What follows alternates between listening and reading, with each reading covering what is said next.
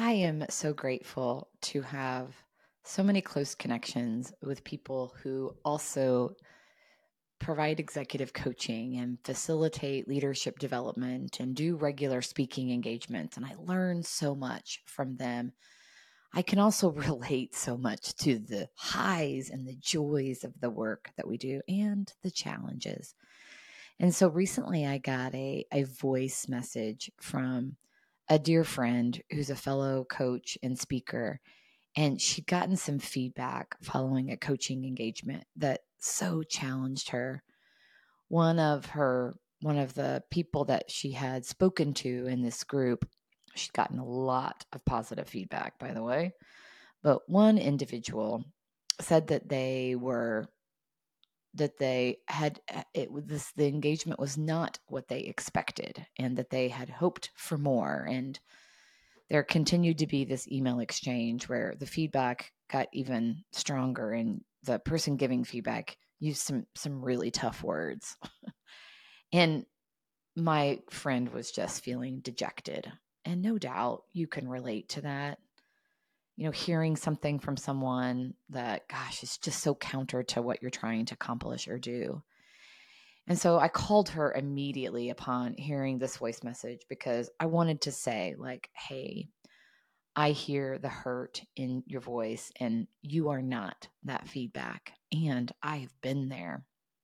I remember early in my career, I spoke, spoke to a huge audience. There were over a thousand people in this giant auditorium. And got great feedback, but there was one person who said that I was not an engaging presenter and it just freaking crushed me.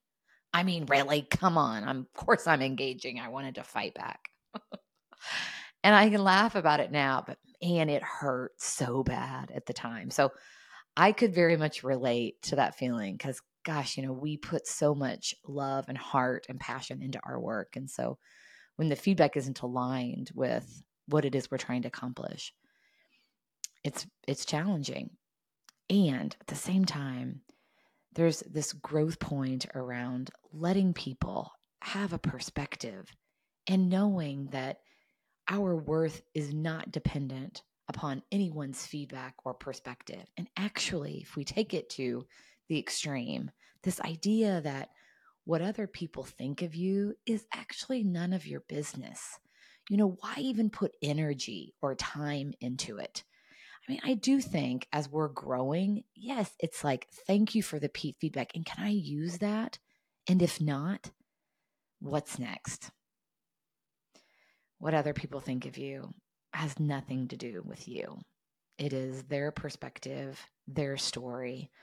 So here's to rallying around that knowing today and let people think what they're going to think use what's helpful and continue to stay focused on why you do what you do. Like that's where the goods are.